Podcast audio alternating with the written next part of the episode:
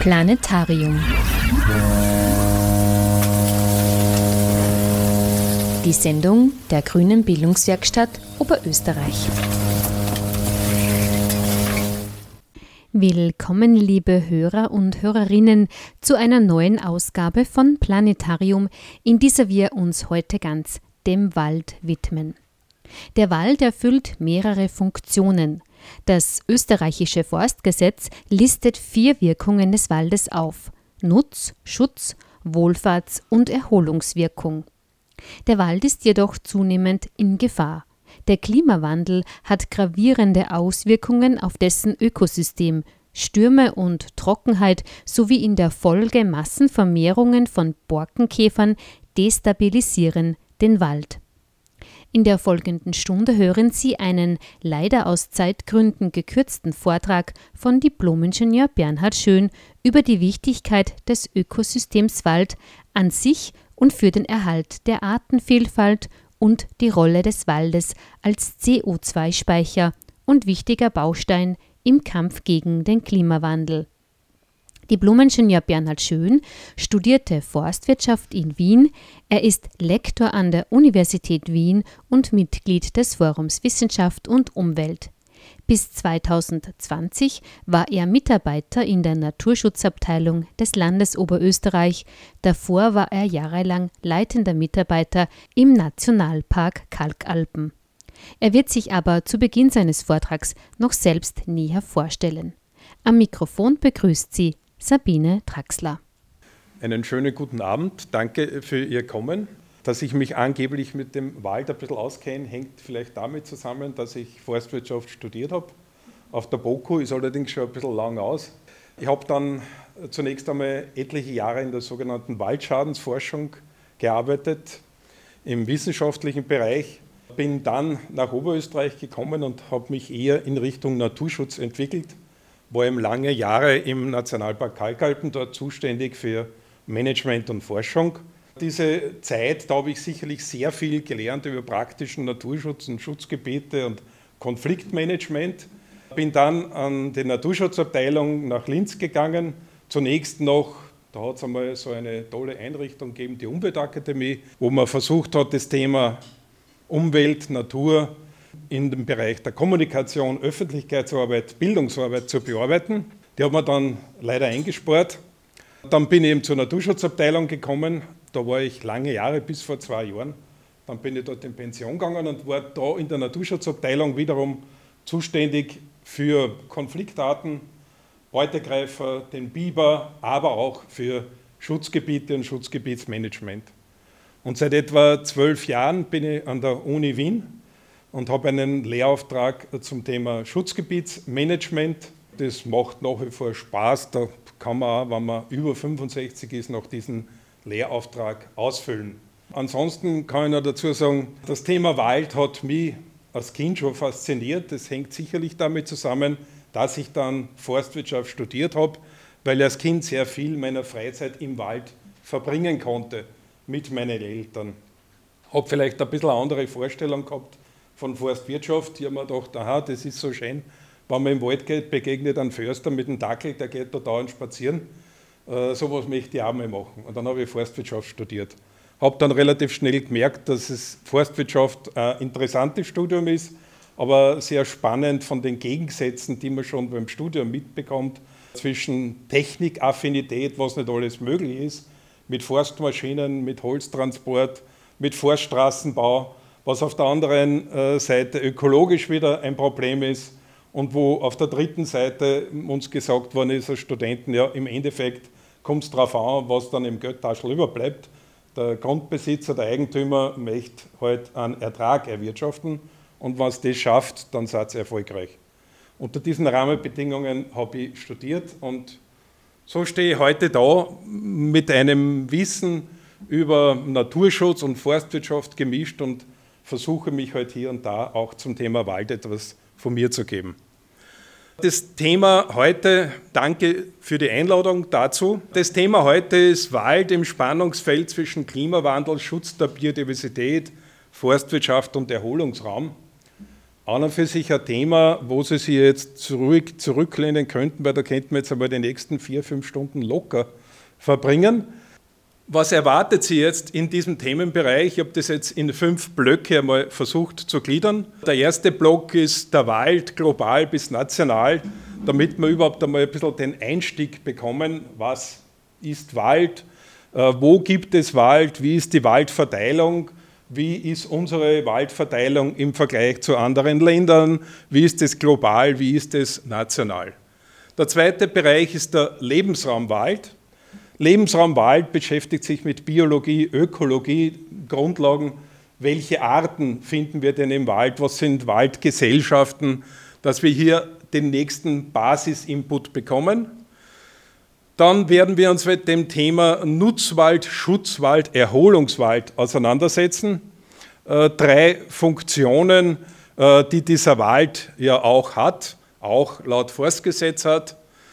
Dann kommen wir äh, zu einem Thema, äh, das mich eben zunächst einmal schon kurz nach dem Studium beschäftigt hat, nämlich der saure Regen, die Luftverunreinigung und wenn man so will, äh, ist der Weg von der Luftverunreinigung zum Klimawandel nicht allzu weit. Damals haben wir heute halt über Schwefel diskutiert, auch über Stickstoffeinträge, jetzt diskutieren wir über C O zwei Einträge und den Klimawandel. Zum Schluss werden wir uns noch mit Wald- und Naturschutz ein wenig auseinandersetzen und dann versuchen, so ein ganz kurzes Resümee zu machen. Was braucht es eigentlich in der Politik? Was braucht es in der Umsetzung für mehr Natur im Wald? Was braucht es aber auch, um alle diese Anforderungen, die an den Wald gestellt werden, einigermaßen passabel bewerkstelligen zu können? Weil, und ich glaube, das ist schon ein Punkt, den man aus dem schon erkennen kann, es gibt viele Anforderungen, die wir an den Wald haben. Gleichzeitig ist der Wald unter Druck, sowohl aufgrund starker Nutzungsinteressen, als auch jetzt aufgrund des Klimawandels. Und für mich ist das Thema insofern auch interessant, weil ja wir heute, ich sage das einmal auch so kritisch, auch in der grünen Politik sehr viel vom, zum Thema Klimawandel hören, als maßgebliche Herausforderung, der wir uns als Gesellschaft stellen müssen, aber schon relativ wenig vom Verlust der Biodiversität, die mindestens aus globaler Sicht genauso eine Herausforderung für das Überleben unserer Menschheit ist. Und genau dieses Thema Wald beleuchtet eigentlich sehr schön, dass man beide Themenkomplexe, nämlich Klimawandel und Naturschutz, Artenverlust, mit gemeinsam behandeln muss, um hier weiterkommen zu können.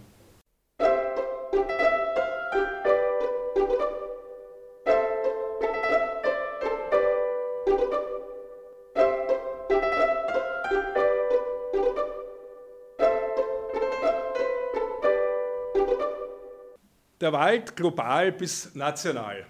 Sie sehen eine erste Tortengrafik, damit wir einmal wissen, uns einschätzen können, wie viel Landmasse und wie viel Ozeane haben wir denn auf unserer Erde. Und wir wissen, das ist ungefähr ein Drittel Landmasse und zwei Drittel Ozeane. Wenn wir diese Landmasse jetzt ein bisschen mehr aufteilen, dann kommen wir zu einer Einteilung, wie es vielleicht vor zehntausend Jahren, Ende der Eiszeiten gewesen sein mag. einundsiebzig Prozent, da steht jetzt bewirtschaftbar, man könnte auch sagen besiedelbar, grosso modo, neunzehn Prozent Fels, zehn Prozent Gletscher. Das mag so in etwa die Ausgangssituation vor zehntausend Jahren gewesen sein. Wenn ich jetzt diesen Kuchenteil hier, diese einundsiebzig Prozent, mir näher anschaue, dann war das in etwa zweiundvierzig Prozent Gras, Buschland, siebenundfünfzig Prozent Wald und ein Prozent Wasserflächen. Das ist die Ausgangssituation.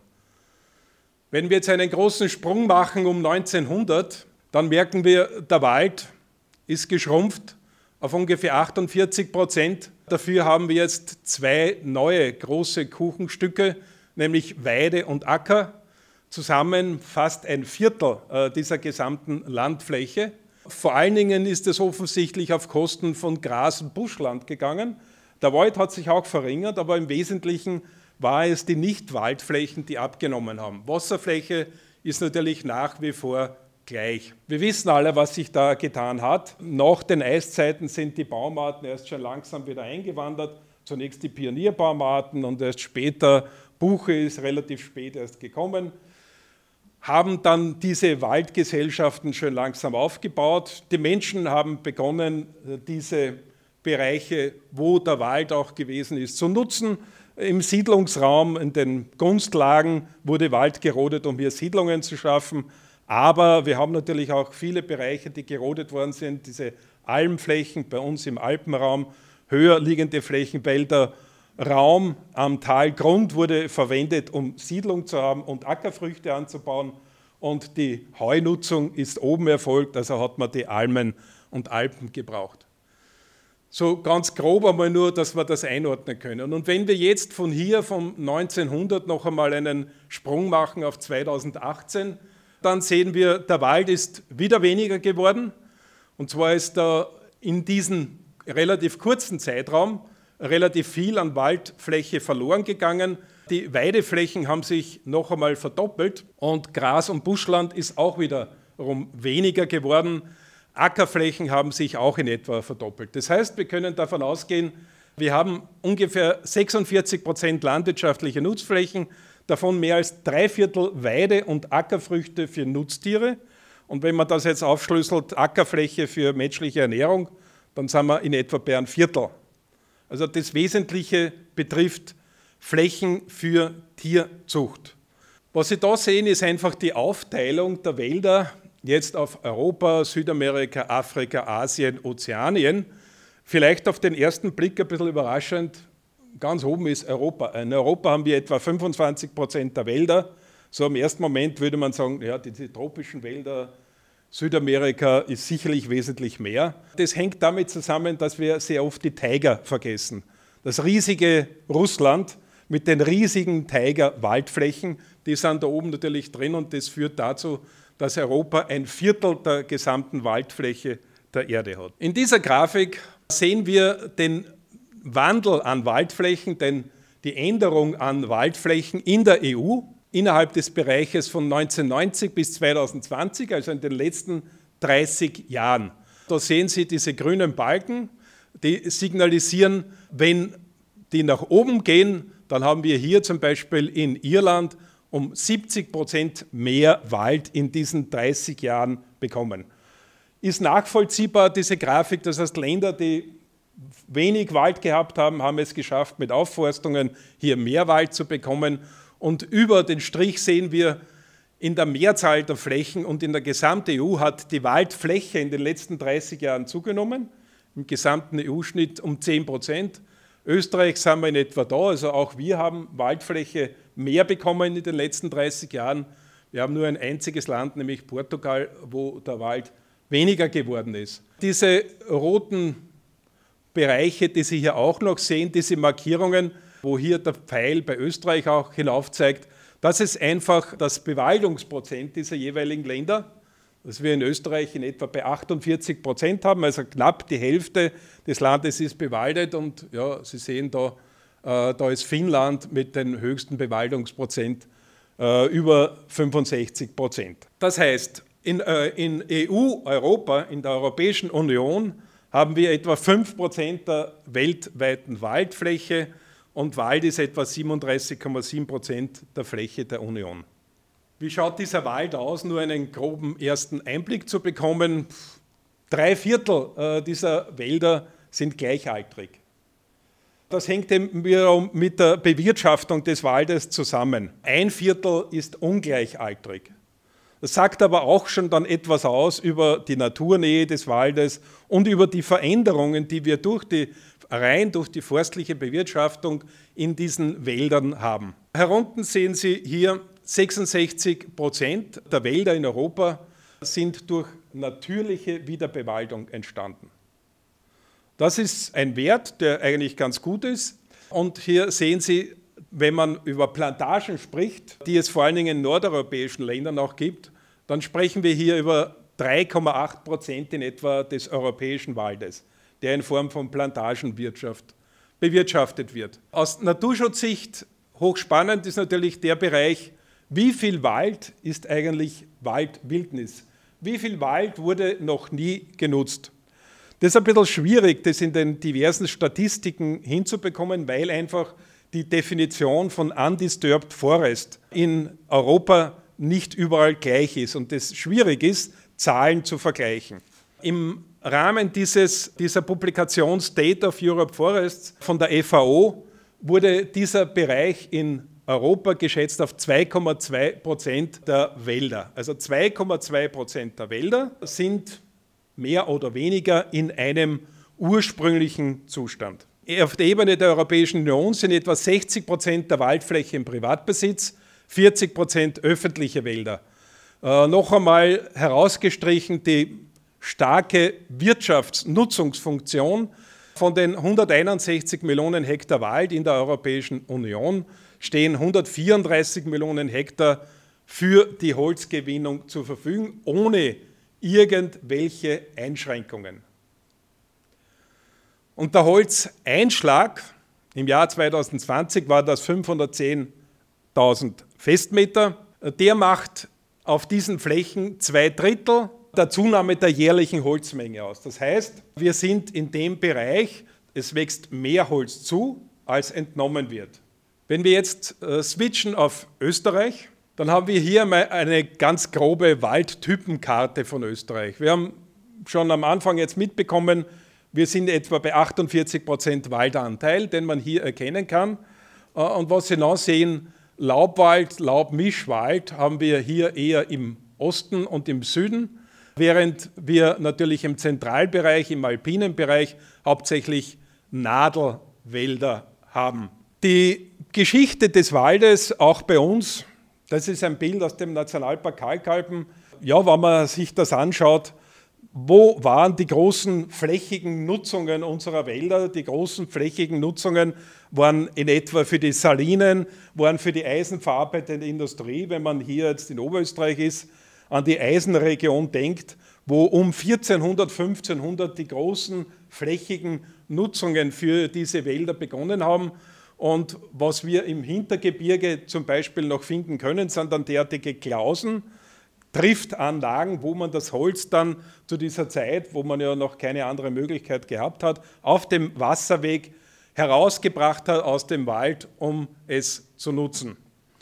Und diese frühe Nutzung hat natürlich dazu geführt, dass es so um dreizehnhundert, vierzehnhundert auch schon die ersten Regulierungen gegeben hat zum Thema Waldnutzung, weil eben der Druck auf die Wälder schon um diese Zeit sehr groß geworden ist und man hier Regelungen brauchte, quasi Vorläufer eines Waldgesetzes, eines Forstgesetzes, um eine Übernutzung zu verhindern. Sie sehen hier jetzt die letzte Fassung des Forstgesetzes. Sie wissen ja, Forstgesetz ist ein nationales Gesetz, Naturschutz Ländersache in der Kompetenz der Länder. Dieses Forstgesetz stammt grundsätzlich aus dem Jahr neunzehnhundertfünfundsiebzig. Was hier äh, angesprochen wird, ist Nachhaltigkeit. Es steht ganz oben, nachhaltige Waldbewirtschaftung im Sinne dieses Bundesgesetzes. Bedeutet Pflege, Nutzung der Wälder auf eine Art und in einem Umfang, dass deren biologische Vielfalt, Produktivität, Regenerationsvermögen, Vitalität sowie Potenzial dauerhaft erhalten wird. So viel einmal zum ersten gesetzlichen Rahmen. Daten über den Wald bekommen wir in Österreich über die Waldinventur, die von der früheren forstlichen Bundesversuchsanstalt, jetzt Bundesforschungszentrum für Wald in Wien, gesammelt wird. Die gibt schon dreißig Jahre, diese Waldinventur, und da werden immer Daten über den Wald erhoben. Äh, auch wenn man sich diese Waldinventur anschaut, dann kann man schön erkennen, wie im Laufe der Zeit zunächst, zuerst einmal diese Daten sehr nutzungsorientiert waren. Es ging darum, wie viele Festmeter stocken da, was ist der Zuwachs, wie kann man die mögliche potenzielle Waldgesellschaft äh, dort bestimmen, wie viele Forststraßen gibt es. Das waren die, die wesentlichen Kriterien. Im Laufe der Zeit haben sich aber auch die Erhebungskriterien bei der österreichischen Waldinventur in Richtung Biodiversität verändert, wenngleich auch hier noch sehr viel Luft nach oben besteht und Arbeit besteht. Was Sie da sehen, ist in dieser Grafik jetzt einmal die wichtigsten Baumarten im Wirtschaftswald und ihre Verteilung in den Jahren zweitausend bis zweitausendsechzehn bis zweitausendsechzehn achtzehn. Das sind jeweils diese Erhebungsperioden. Ganz dunkelgrün ist der älteste Wert und hellgrün der jüngste Wert. Und da sehen Sie, die Fichte ist nach wie vor extrem dominant in unseren Wäldern. Tanne, Lärche, Weißkiefer in etwa gleich auf. Beim Laubholz ist es die Buche, die hier dominiert, Eiche schon wesentlich weniger. Und dementsprechend haben wir es hier mit Waldgesellschaften zu tun, die durch die jahrhundertelange Nutzung einen massiven Shift von der Baumartenzusammensetzung erfahren haben. Die ursprüngliche Baumartenzusammensetzung war sicherlich wesentlich anders, wesentlich mehr Laubholz dominiert. Diese Bevorzugung der Fichte, die haben wir als Resultat dieser vielen Jahrhunderte andauernden forstlichen Bewirtschaftung, einer reinen Ertragslehre in der forstlichen Bewirtschaftung, aus der äh, resultiert ist, dass man gesagt hat, eine Baumart auf einer Fläche altersklassenmäßig angebaut, gibt den höchsten wirtschaftlichen Ertrag. Daher hat man das auch so gemacht. Das Problem haben wir eben heute mit diesen Fichtenreinbeständen, die eben sehr, sehr vulnerabel sind äh, gegenüber den Klimaextremen und gegenüber Insekten, vor allen Dingen dem Thema Borkenkäfer. Wem gehört der Wald in Österreich? Kleinwaldbetriebe Ö B F. Kleinwald ist der größte Waldbesitzer. Betriebe und Ö B F A G sind kleiner Betriebe, sind Betriebe über zweihundert Hektar. Das ist damit gemeint. Die Ö B F A G hat etwa dreizehn Prozent des österreichischen Waldes. Dann gibt es noch Wald im kommunalen Besitz. Der erscheint hier jetzt einmal äh, nicht extra ausgewiesen auf.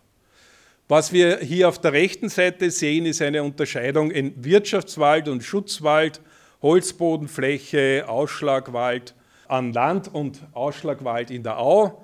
Das heißt, das Wesentliche ist, zwei Säulen sind wichtig, nämlich die Säule äh, Wirtschaftswald, die dominiert ganz deutlich. Und dann haben wir noch etwas Schutzwald. Dieser Schutzwald ist geteilt in Schutzwald für den Standort laut dem Forstgesetz und in Schutzwald für Objekte, also Objektschutzwald. Der Wald schützt vor Steinschlag, vor Lawinen, vor Vermurungen. Und dieser Schutzwald kann entweder im Ertrag oder im Außerertrag sein. Das heißt, er kann bewirtschaftet werden oder eben nicht bewirtschaftet werden. Und deswegen sind diese beiden Säulen hier, Säulengruppen hier zu sehen. Ausschlagwald ist Wald. F- viele Baumarten, vor allen Dingen im Auwaldbereich, haben Ausschlagfähigkeit. Das heißt, man schneidet sie um und da, man braucht keinen neuen Baum setzen, sondern aus dem umgeschnittenen Baum, aus dem Wurzelbereich, schlägt ein neuer Baum aus, wird, wächst ein neuer Baum. Äh, auch diese Grafik ist ganz äh, interessant, die uns nämlich zeigt, die Altersverhältnisse im Wald. Auch daran ist erkenntlich, äh, dass unser Wald eigentlich nicht sehr alt wird, wie er eigentlich alt werden könnte. Äh, Sie sehen hier die Verteilung auf die einzelnen Altersklassen. In der Forstwirtschaft macht man immer so zwanzigjährige Altersklassen. Und Sie sehen hier die Verteilung auf die Altersklassen von eins bis zwanzig bis über hundertvierzig. Und daran können Sie schon erkennen, über hundertvierzig ist die, die Grafik schon relativ klein geworden. Da haben wir nicht mehr allzu viele Bäume, die hier hineinfallen. Und das hängt eben damit zusammen, dass wir in der Regel den Wald in einem Alter zwischen achtzig und hundert Jahren schlägern. Warum? Weil die Wachstumskurve eines Baumes ist so eine S-förmige Kurve. Die beginnt einmal langsam, dann beginnt der Zuwachs zu kulminieren und dann nimmt er wieder ab. Und wenn ich jetzt rein betriebswirtschaftlich natürlich überlege, dann nutze ich äh, den Baum dann, wenn der Zuwachs wieder abzunehmen beginnt, weil dann habe ich den größtmöglichen Ertrag. Für den Baum ist das in der Regel ein Alter, wo er gerade einmal im Jünglingsalter ist. Weil wir wissen, Bäume werden je nach Baumart zwischen dreihundert, sechshundert, achthunderttausend Jahre alt. Das ist recht interessant. Sie sehen hier acht Fakten zum Wald und zehn Fakten zum Wald. Die acht Fakten zum Wald, das war ganz lustig, wie ich ein bisschen für den Vortrag recherchiert habe, bin ich auf diese beiden Publikationen gekommen. Die acht Fakten vom Wald sind vom W W F, die zehn Fakten zum Wald sind von der Pro-Holz-Organisation, also der Interessensvertretung der Waldbewirtschafter und der Produzenten von Holzprodukten. Und wenn Sie sich diese beiden Bereiche anschauen, na, dann können Sie schon erkennen, manches ist gleich, zum Beispiel fünfundsechzig Baumarten im österreichischen Wald. Das gibt es in beiden Bereichen, aber was zum Beispiel auf der rechten Seite ist, es wächst jede Sekunde im Wald ein Kubikmeter Holz nach. Das ist ja eine nette Geschichte, aber das ist vielleicht aus der Sicht des Naturschutzes nicht unbedingt die relevanteste Information. Und dementsprechend haben sie eben diese beiden Grafiken hier einander gegenübergestellt. Was uns jetzt im Zusammenhang mit diesem Vortrag und diesem Thema, das wir heute behandeln wollen, natürlich auch interessiert, alte Wälder sind große Kohlenstoffspeicher, ein ganz ein wichtiger Punkt. Und Totholz ist wichtig und soll auch im Wald bleiben. Das sind Bereiche, die Sie hier nicht sehen, die uns aber in weiterer Folge noch sehr beschäftigen werden. Zwei Grafiken noch, dann haben wir diesen ersten Part auch schon wieder hinter uns, nämlich Besitzkategorien und Naturnähe. Die Naturnähe des österreichischen Waldes wurde auch erhoben. Diese Naturnähe schaut so aus, dass wir drei Prozent, jetzt sind wir wieder in etwa dort, drei Prozent werden als natürlich eingestuft. Das müssen nicht unbedingt Urwälder sein, aber zumindest Wälder, die von der Funktionalität, von der Struktur mit einem Urwald vergleichbar sind. Naturnah zweiundzwanzig Prozent, mäßig verändert einundvierzig Prozent, stark verändert siebenundzwanzig Prozent und künstlich sieben Prozent. Das sagt jetzt noch nichts aus, unbedingt auch über die Biodiversität im Wald, weil den Arten ist eigentlich diese Einteilung, die Menschen vornehmen, ziemlich wurscht, um das einmal so zu sagen. Aber es zeigt auch wiederum natürlich den massiven Einfluss, den wir über die forstliche Bewirtschaftung auf die Wälder bei uns genommen haben.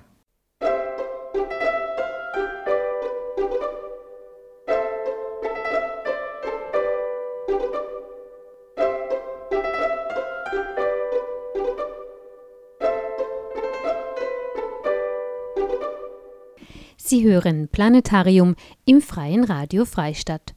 Heute spricht Diplomingenieur Bernhard Schön über den Wald im Spannungsfeld zwischen Klimawandel, Schutz der Biodiversität, Forstwirtschaft und Erholungsraum. Nachdem Diplomingenieur Bernhard Schön über den Wald global und national gesprochen hat, geht er jetzt weiters auf den Lebensraum Wald an sich näher ein. Damit kommen wir zum Lebensraum Wald. Ein guter Freund von mir ist der Wolfgang Scherzinger, ein Biologe, der viele Jahre im Nationalpark Bayerischer Wald gearbeitet hat, an und für sich ein Spezialist für Waldvögel, auch für Eulen. Und mit dem Wolfgang Scherzinger bin ich zum Glück auch heute immer noch in Kontakt und der hat ein tolles Buch einmal geschrieben, das ist glaube ich schon mittlerweile vor zwanzig Jahren gewesen, über Naturschutz im Wald. Und aus diesem Buch ist diese Grafik. Und diese Grafik signalisiert Ihnen nichts anderes als hier eine Zeitachse. Diese Zeitachse deckt in etwa einen Zeitraum von sechshundert Jahren ab. sechshundert Jahre ist so in etwa die Zeitachse für unterschiedliche Phasen, Entwicklungsphasen eines mitteleuropäischen Fichten-Tannen-Buchen-Bergmischwaldes. Nur damit wir das einordnen können. Und die Biologen, Ökologen gliedern diesen Bergmischwald innerhalb dieser Zeitachse in unterschiedliche Phasen. Können wir uns das ganz leicht vorstellen. Wenn irgendwo kein Wald ist und einmal zunächst einmal erst die Verjüngung beginnt, dann haben Sie eine Freifläche, dann kommt Verjüngung, dann wächst der Wald in die Höhe, das nennt man Dickungsphase, da stehen Sie noch ganz dicht nebeneinander. Dann kommt eine Schlusswaldphase, heißt nichts anderes als der Abstand zwischen den Bäumen ist immer enger, enger, enger geworden und jetzt geht es gar nicht mehr enger. Die Konkurrenz schließt das aus, man hat nicht mehr Platz. Dann geht es in die Optimalphase, wo wir jetzt in einem Wald sind, der ist etwa achtzig, hundert Jahre alt. In dieser Optimalphase ist normalerweise die forstliche Nutzung. Da hört es auf. Was nach dieser Optimalphase kommt, ist die sogenannte Plenterphase. Das ist eine Phase, wo jetzt die ersten Bäume absterben. Konkurrenzbedingt, Blitzschlag, Insekten, was auch immer, Windwurf, Alle möglichen Faktoren können da eine Rolle spielen und die ersten sterben ab. Dann kommt die Klimaxphase, da wird das Bild noch etwas diverser. Und dann kommt die Zerfallsphase. Da haben wir jetzt schon nicht mehr nur einzelne, sondern gruppenweise Bäume, die jetzt umfallen, weil sie schon morsch geworden sind. Dann kommt dieser Zusammenbruch, wo letztlich, das ist eine schematische Darstellung, mehr oder weniger nur mehr ein paar Bäume übrig bleiben würden. Und dann beginnt das Ganze wieder von vorne. Was heißt das jetzt aber für die Diversität im Wald, für die Artenvielfalt im Wald? Und da haben Sie hier zwei Kurven eingezeichnet, nämlich die Faunendiversität und die Florendiversität. Also was die Tierwelt betrifft, so läuft das wiederum in etwa so ab, dass Sie zunächst einmal so eine, einen mittleren Wert haben auf der Freifläche. Viele Lichtarten, die ist besonnt, da sind auch Schmetterlinge wesentlich mehr, die dann ja in einem Bestand, in einem Waldbestand nicht mehr da sind. Das heißt, da haben Sie eine eher höhere Artenvielfalt. Je mehr das dazu wächst, nimmt diese Artenvielfalt der Tiere ab, um sich dann schön langsam wieder nach oben zu arbeiten. Und die höchsten Werte erreichen wir da in dieser Klimax-Zerfallsphase bis zum Zusammenbruch. Dann sinkt das Ganze wieder ab. Äh, etwas anders schaut es aus, wenn wir uns die Vegetation anschauen, die Florendiversität. Auf der Freifläche wächst nicht allzu viel. Da haben wir zunächst einmal eher stickstoffliebende Pflanzen, besonnte Standorte. Das heißt, die Diversität ist eher gering, nimmt dann zu in der Verjüngungsphase. In der Dickungsphase wird es so dunkel, dass kaum ein Licht mehr auf den Waldboden kommt. Das heißt, da wird es dann auch wieder weniger und nimmt dann aber auch wieder sukzessive zu, bis in den Bereich Zerfallsphase und Zusammenbruchsphase. Das ist einfach wichtig für das Verständnis, dass uns klar ist, was heißt denn das jetzt für den Wald? Das heißt für den Wald, dass das, was wir sagen, wir haben eh so viel Wald, wir haben achtundvierzig Prozent Wald, aber der Großteil dieses Waldes wird bewirtschaftet und hört da auf. Das heißt, all das fehlt uns. Und daher fehlen uns natürlich auch der Lebensraum für all diese Organismen, die da eigentlich erst ihr Optimum erreichen würden. Und das ist die Krux, die wir haben und mit der wir uns was überlegen müssen. Man kann das Ganze, der Wolfgang Scherzinger hat das, nachdem er ein Vogelspezialist ist, auch für Vögel halt versucht nachzuvollziehen, wie die Verteilung von Vögeln auf diese einzelnen Phasen des Waldes ist. Und da sehen Sie natürlich, dass zum Beispiel die Spechte, je mehr ich von der Optimalphase in die Plenterphase komme, wo einzelne Bäume absterben, mehr Angebot für Spechte da ist, natürlich die Spechte massiv auch zunehmen. Also jede, jede Art hat ihren optimalen Bereich, der eine mal größer, das, eine mal, das andere mal wieder kleiner, wo diese einzelne Art überleben kann. Und darum ist es so wichtig, dass wir, wenn wir das im, im normalen Wirtschaftswald nicht haben können, brauchen wir daher andere Flächen, Schutzgebiete, Nationalparke, wo wir diese Phasen auch haben, um damit zumindest dort diesen Lebensraum für diese Arten zur Verfügung zu haben. Ein Bild aus dem äh, Nationalpark Kalkalpen. The more clearly we can focus our attention to the wonders and realities of the universe about us, the less taste we shall have for destruction. Rachel Carson aus neunzehnhundertzweiundfünfzig. Das heißt, nichts anderes, wenn wir es schaffen, die Schönheit der Natur zu begreifen, dann haben wir auch weniger Lust, diese Natur zu zerstören.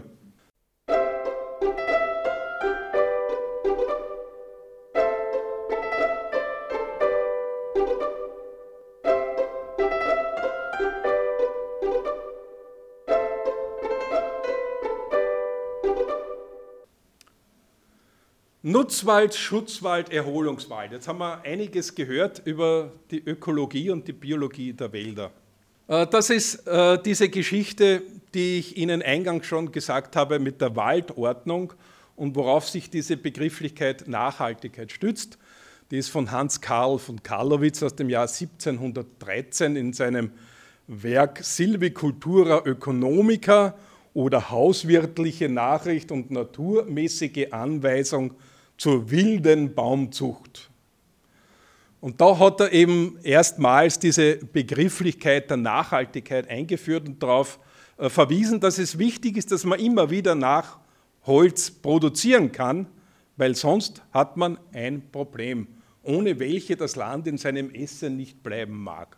zweitausendsieben war ein Artikel in der Österreichischen Forstzeitung und da hat damalige, glaube ich, Senatsrat oder Sektionschef Mansberger im Ministerium gemeint, künftig wird verstärkt darauf gepocht, Biomasse vorwiegend aus dem Walde zu holen. Diese geplante Mehrnutzung steht aber im stärker werdenden Spannungsfeld mit dem Naturschutz. So ergibt sich auf den siebenhundertfünfzigtausend Hektar großen Natura zweitausend Gebieten in Österreich und dem Verschlechterungsverbot eine Mengendifferenz von mindestens zwei Millionen Festmeter. Das heißt, damals hat man schon darauf hingewiesen, naja, mit dem Naturschutz, also mehr Flächen, Naturschutz geht gar nicht im Wald, weil wir brauchen ja das Holz und das wird in Zukunft noch mehr sein. Mit diesem Zukunft mehr hat er natürlich absolut recht gehabt, äh, der Herr Kollege Mansberger. Allerdings, diese Diskussion sollte man heute eigentlich schon ein bisschen anders führen können, aufgrund dessen, was wir über den Wald, über, den, über die Rolle des Waldes im Klimawandel und über die Wichtigkeit der Biodiversität im Wald wissen. Damit man das einmal sieht, der Holzeinschlag in Millionen Erntefestmeter, wenn man sich die letzten fünf Jahre anschaut, zwischen sechzehn Komma acht, achtzehn Komma neun, neunzehn, sechzehn Komma acht, also ist in etwa gleich geblieben. Was sich in diesen Phasen schon getan hat, der Einschlag, der nicht reguläre Einschlag ist größer geworden. Das heißt, es gibt einen planmäßigen Einschlag, wenn eine, ein Forstbetrieb sagt, ich plane jetzt nachhaltig da so und so viel Festmeter zu nutzen, dann ist es der geplante Einschlag. Was in diesen letzten Jahren äh, dazugekommen ist, war der unplanmäßige Einschlag, nämlich aufgrund von Borkenkäfer-Windwurfkalamitäten. In der Regel war dieser Einschlag auch weniger als zugewachsen ist. Auch das, was wir schon eingangs einmal gesagt haben. Nicht immer. Es war zweitausendachtzehn, zweitausendneunzehn haben vor allen Dingen die Großbetriebe und die Bundesforste über dem Zuwachs eingeschlagen, weil eben die Kalamitätseinschläge relativ hoch waren und man gesagt hat, man muss jetzt aber trotzdem dieses Holz aufarbeiten. Und man muss jetzt auch einmal kurzzeitig eine Übernutzung in Kauf nehmen, weil insgesamt hat man ja sowieso noch genug Reserven. Was den Einschlag natürlich und die Waldnutzung massiv beeinflusst, ist der Holzpreis. Das werden Sie auch aus den Medien kennen. Der Holzpreis ist momentan wieder etwas besser geworden, war im vorigen Jahr ziemlich auf einem Tief. Dementsprechend versucht natürlich jeder Grundbesitzer, nicht unbedingt so viel Holz zu nutzen, wie der Holzpreis gerade im Keller ist. Das wiederum hängt mit der Struktur der holzverarbeitenden Betriebe zusammen, die sich massiv geändert hat. Früher war es der kleine, das kleine Sägewerk irgendwo nebenan. Heute ist die Struktur der Sägewerke ganz andere. Es gibt Riesenbetriebe, die eigentlich nur überleben können, indem sie Holz aus dem Ausland importieren, sind extrem anfällig, wenn es hier Schwankungen gibt und müssen bedient werden. Und wenn der österreichische Markt nicht funktioniert, dann holen wir uns das irgendwo anders. Das heißt, das ist relativ eine schwierige Situation von der Größenordnung der holzverarbeitenden Betriebe der Sägewerke. Was passiert mit diesem Holz? Sie sehen hier zwei Grafiken. Das eine Europäische Union und das andere Österreich.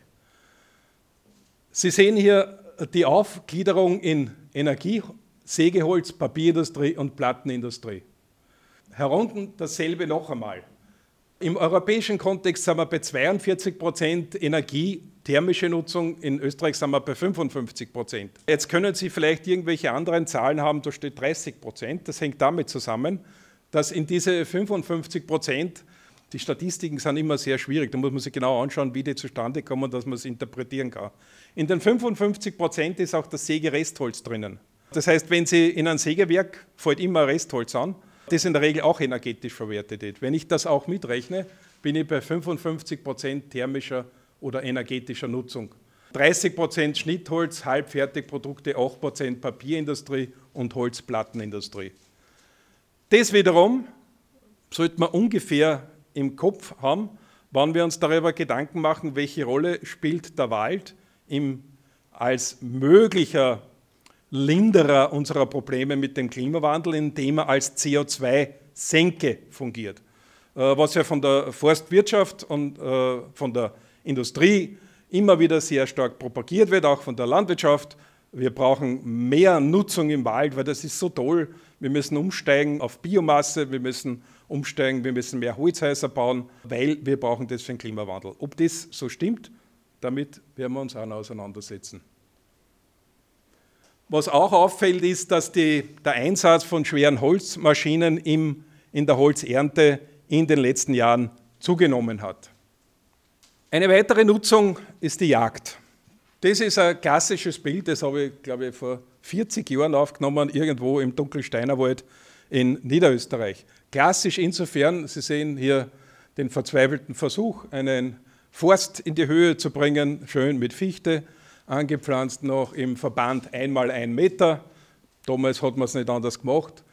Eine herrliche Geschichte für die Rehe, und dann braucht man sich nicht wundern, dass da ein Verbissproblem gibt in dieser Situation.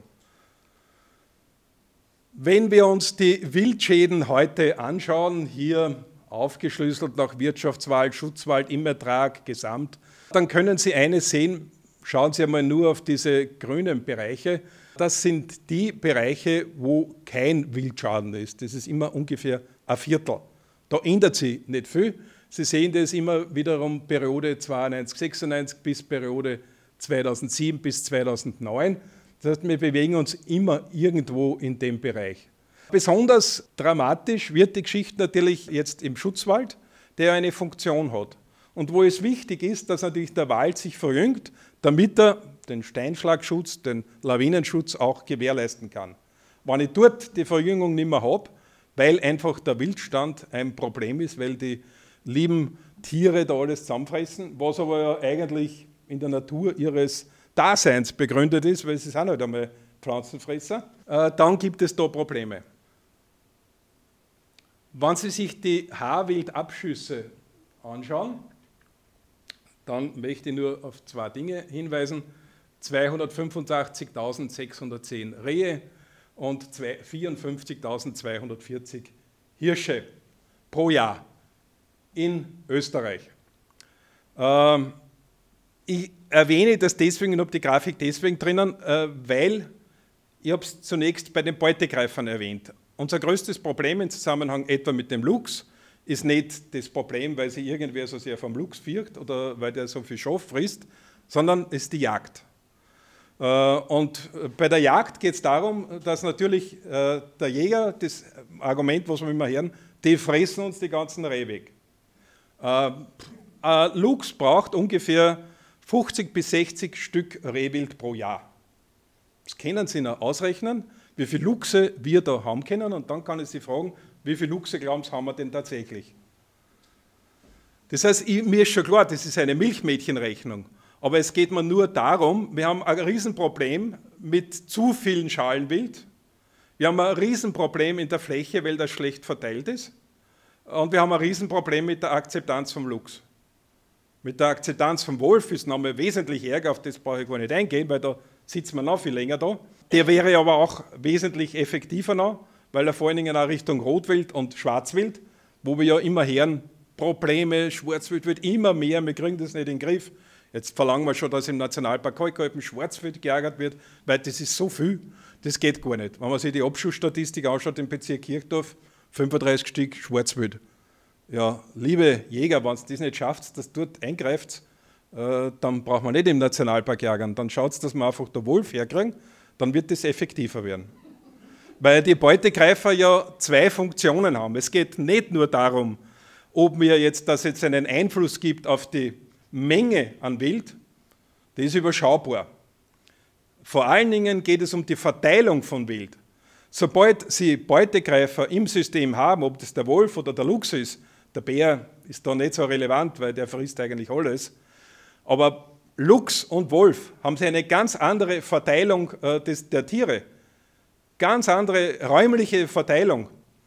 Äh, logisch, was ich Ihnen zuerst gesagt habe, war, wie überlegt sich das Wild, wo es hingeht? Dort, wo es sicher ist. Wenn ich heute nicht, wenn ich heute weiß, der Jäger und die Spaziergänger gehen da vorbei, da kann ich in der Dickung sitzen, brauche mich überhaupt nicht rühren, den ganzen Tag nicht als Reh. Sieht keiner, kommt gar nicht auf. Äh, wenn der Beutegreifer da ist, brauche ich Bewegung.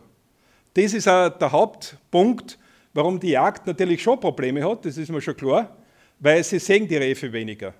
Das ist logisch. Äh, vorher sitzt ihr am Hochsitz, wartest, um fünf Uhr kommt es raus. Das war's. Dann kommt der Bock, auf den ich schon die ganze Zeit gewartet habe. Jetzt kommt er nicht mehr, weg ist er. Der Luchs hat alles zusammengefressen. Nein, er hat es nicht alles zusammengefressen, aber er verteilt es ganz anders in der Fläche. Ein weiterer wichtiger Punkt, Schutzwald. Und Sie sehen hier nur die Komplexität des Themas. Es geht um sozioökonomische Bedingungen.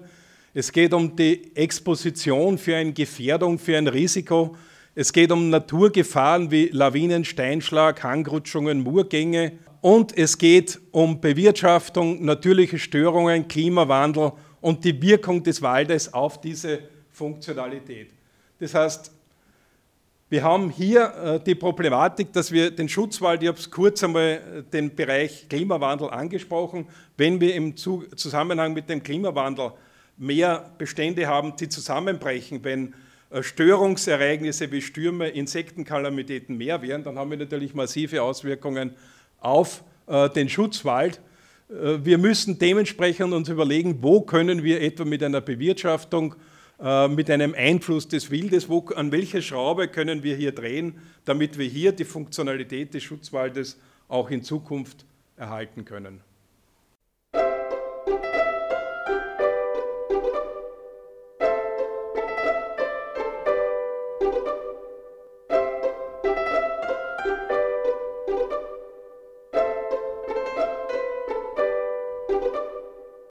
Wir nähern uns schon langsam dem Finale.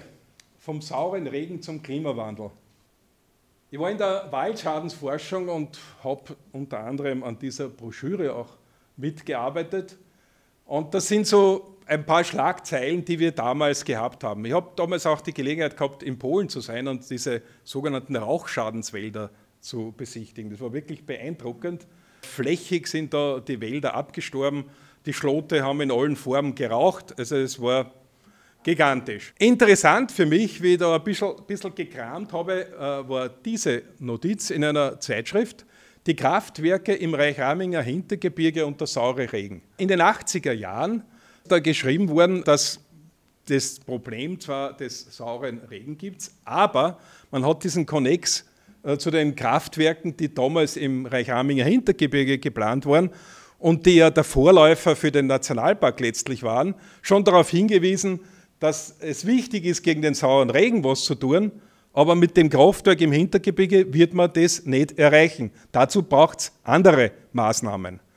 Ist für mich spannend, dass man in diesem Konnex damals schon bereits gedacht hat. Beim Klimawandel haben wir zwei Aspekte, nämlich zum einen, der Klimawandel beeinflusst die Entwicklung des Waldes, und zum anderen, der Wald kann die Auswirkungen des Klimawandels beeinflussen. Das heißt, der Wald ist auf der einen Seite ein Geschädigter, auf der anderen Seite auch aber ein Mittel zum Zweck, um die Auswirkungen des Klimawandels zu mildern. Und diese beiden Rollen wollen wir uns ein bisschen näher ansehen. Da geht es um Ökosystemleistungen. Da geht es um Ökosystemstrukturen, um die Biodiversität. Das heißt, wir haben hier zentral den Klimawandel oder globalen Wandel. Dieser Klimawandel wirkt sich natürlich auch auf die Ökosystemstruktur und auf Funktionen und Prozesse, auf die Bodenbildung, auf Nährstoffkreisläufe, auf Biomasseproduktion.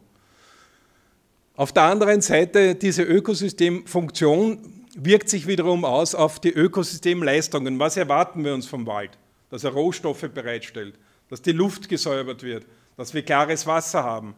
Das sind alles wichtige Funktionen, Schutzfunktion des Waldes. Das heißt, wenn wir die Funktionen des Ökosystems verändern oder wenn die verändert werden durch den Klimawandel, dann können wir auch nicht mehr damit rechnen, dass wir diese Ökosystemleistungen entsprechend haben. Das wiederum hat Auswirkungen auf Betriebe und Institutionen und erfordert Anpassungen. Wenn wir hier nur einen Faktor herausgreifen, nämlich die Anpassung an Trockenheit. Diese Anpassung an Trockenheit, die Sie hier in dieser Grafik dargestellt sehen, dann haben wir, können wir dieses System, also diese, dieses Problem auf unterschiedlichen Ebenen uns ansehen. Auf der Ökosystemebene, auf der Organ-Baumebene und auf der genetischen, biochemischen Ebene. Wenn wir da oben anfangen, heißt das, Trockenheit kann dazu führen, dass die Artenzusammensetzung verändert wird. Die trockentoleranteren Arten können eher überleben, die nicht so trockentoleranten Arten fallen aus. Sie sehen hier so einen groben Überblick, welche Arten sind sehr trockenresistent, welche sind wenig trockenresistent. Kiefer, Lärche unter dem Nadelholz sehr trockenresistent, Fichte wenig trockenresistent. Eiche sehr trockenresistent, Buche wesentlich weniger trockenresistent. Wenn wir auf die Organ- und Baumebene gehen, ja, dann haben wir durch Trockenheit weniger Zuwachs, weniger Ernte, weniger Nadelmasse, weniger Kohlenstoff, der auch hier im Wald gespeichert wird oder im einzelnen Baum. Und wenn wir auf die genetische, biochemische, physiologische Ebene gehen würden, äh, dann kommen wir drauf, es gibt Änderungen der Zellwandelastizität, die Spaltöffnungen der Blätter. Äh, wenn hier Schädigungen eintreten, dann sind die mehr geöffnet. Das heißt, er verdunstet wieder mehr, obwohl er eigentlich Stress hat. Alle diese Dinge spielen hier eine Rolle. Wenn wir jetzt hier einen Stressfaktor, und dem ist es der Stressfaktor Trockenheit, betrachten. Und was wir aber betrachten müssen, sind ganz unterschiedliche Stressoren im Zusammenhang mit dem Klimawandel. Wenn wir hier einige, grob ein paar Waldgesellschaften versuchen darzustellen, wie verändern sich die wahrscheinlich mit dem Klimawandel, mit Klimaänderungsszenarien. Wenn der Balken rot ist und nach links geht, dann haben diese Waldgesellschaften ein Problem. Wenn es grün und nach rechts geht, dann haben sie damit keine Probleme, dann sehen Sie erwartungsgemäß Eichenwaldgesellschaften, Buchenwald-dominierte äh, Gesellschaften haben keine Probleme, während Fichtentannen-Buchenwald-Gesellschaften ja, in einem Bereich sind, wo man sagen kann, ja, da wird sich wahrscheinlich nicht sehr viel ändern, weder zum Positiven noch zum Ändern. Und Nadelholz-dominierte Waldgesellschaften werden Probleme bekommen. Ein Punkt vielleicht, um das Ganze zu einem doch runden Abschluss zu bringen. Die wichtigsten Konklusios aus all diesen Dingen, die wir bis jetzt einmal äh, genannt haben. Es gibt eine Studie, die gemeinsam von der BOKU und vom Bundesamt für Wald gemacht worden ist, ich glaube vor zwei Jahren. Und diese Studie ist hochspannend, weil diese Studie wurde gemacht, um unterschiedliche Anpassungsstrategien des Waldes zu dokumentieren. Wie könnte man in der Bewirtschaftung des Waldes weiter vorgehen, um die C O zwei Senke des Waldes entsprechend auszunutzen. Ich habe ja vorher gesagt, es wird immer argumentiert, der Wald ist eine so wichtige C O zwei Senke. Ist nachvollziehbar. Wir sagen, C O zwei wird aus der Luft entnommen, der Baum baut Material auf. Wenn ich diesen Baum nutze und zum Beispiel als Möbel verwende, dann wird das C O zwei ja nicht freigesetzt, sondern es bleibt quasi im Holz gebunden. Und dementsprechend kann ich eine Senke erreichen im Wald. Ganz so einfach sind die Sachen allerdings nicht. Äh, nämlich diese Studie, die ich zunächst erwähnt habe. Im Rahmen dieser Studie ist man drauf gekommen, dass diese Senke nicht so funktioniert und vor allen Dingen nicht so schnell funktioniert, wie man sich das vorstellt.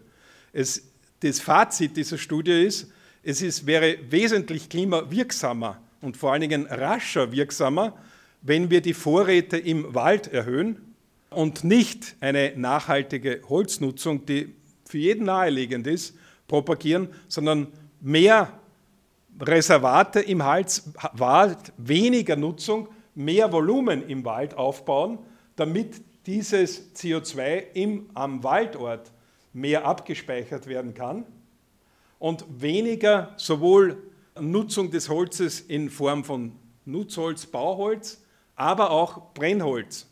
Die Substituierung von Öl oder Gas durch Holz bringt kurzfristig gesehen mehr an Emissionen von C O zwei, als wenn ich das weiter beibehalten würde.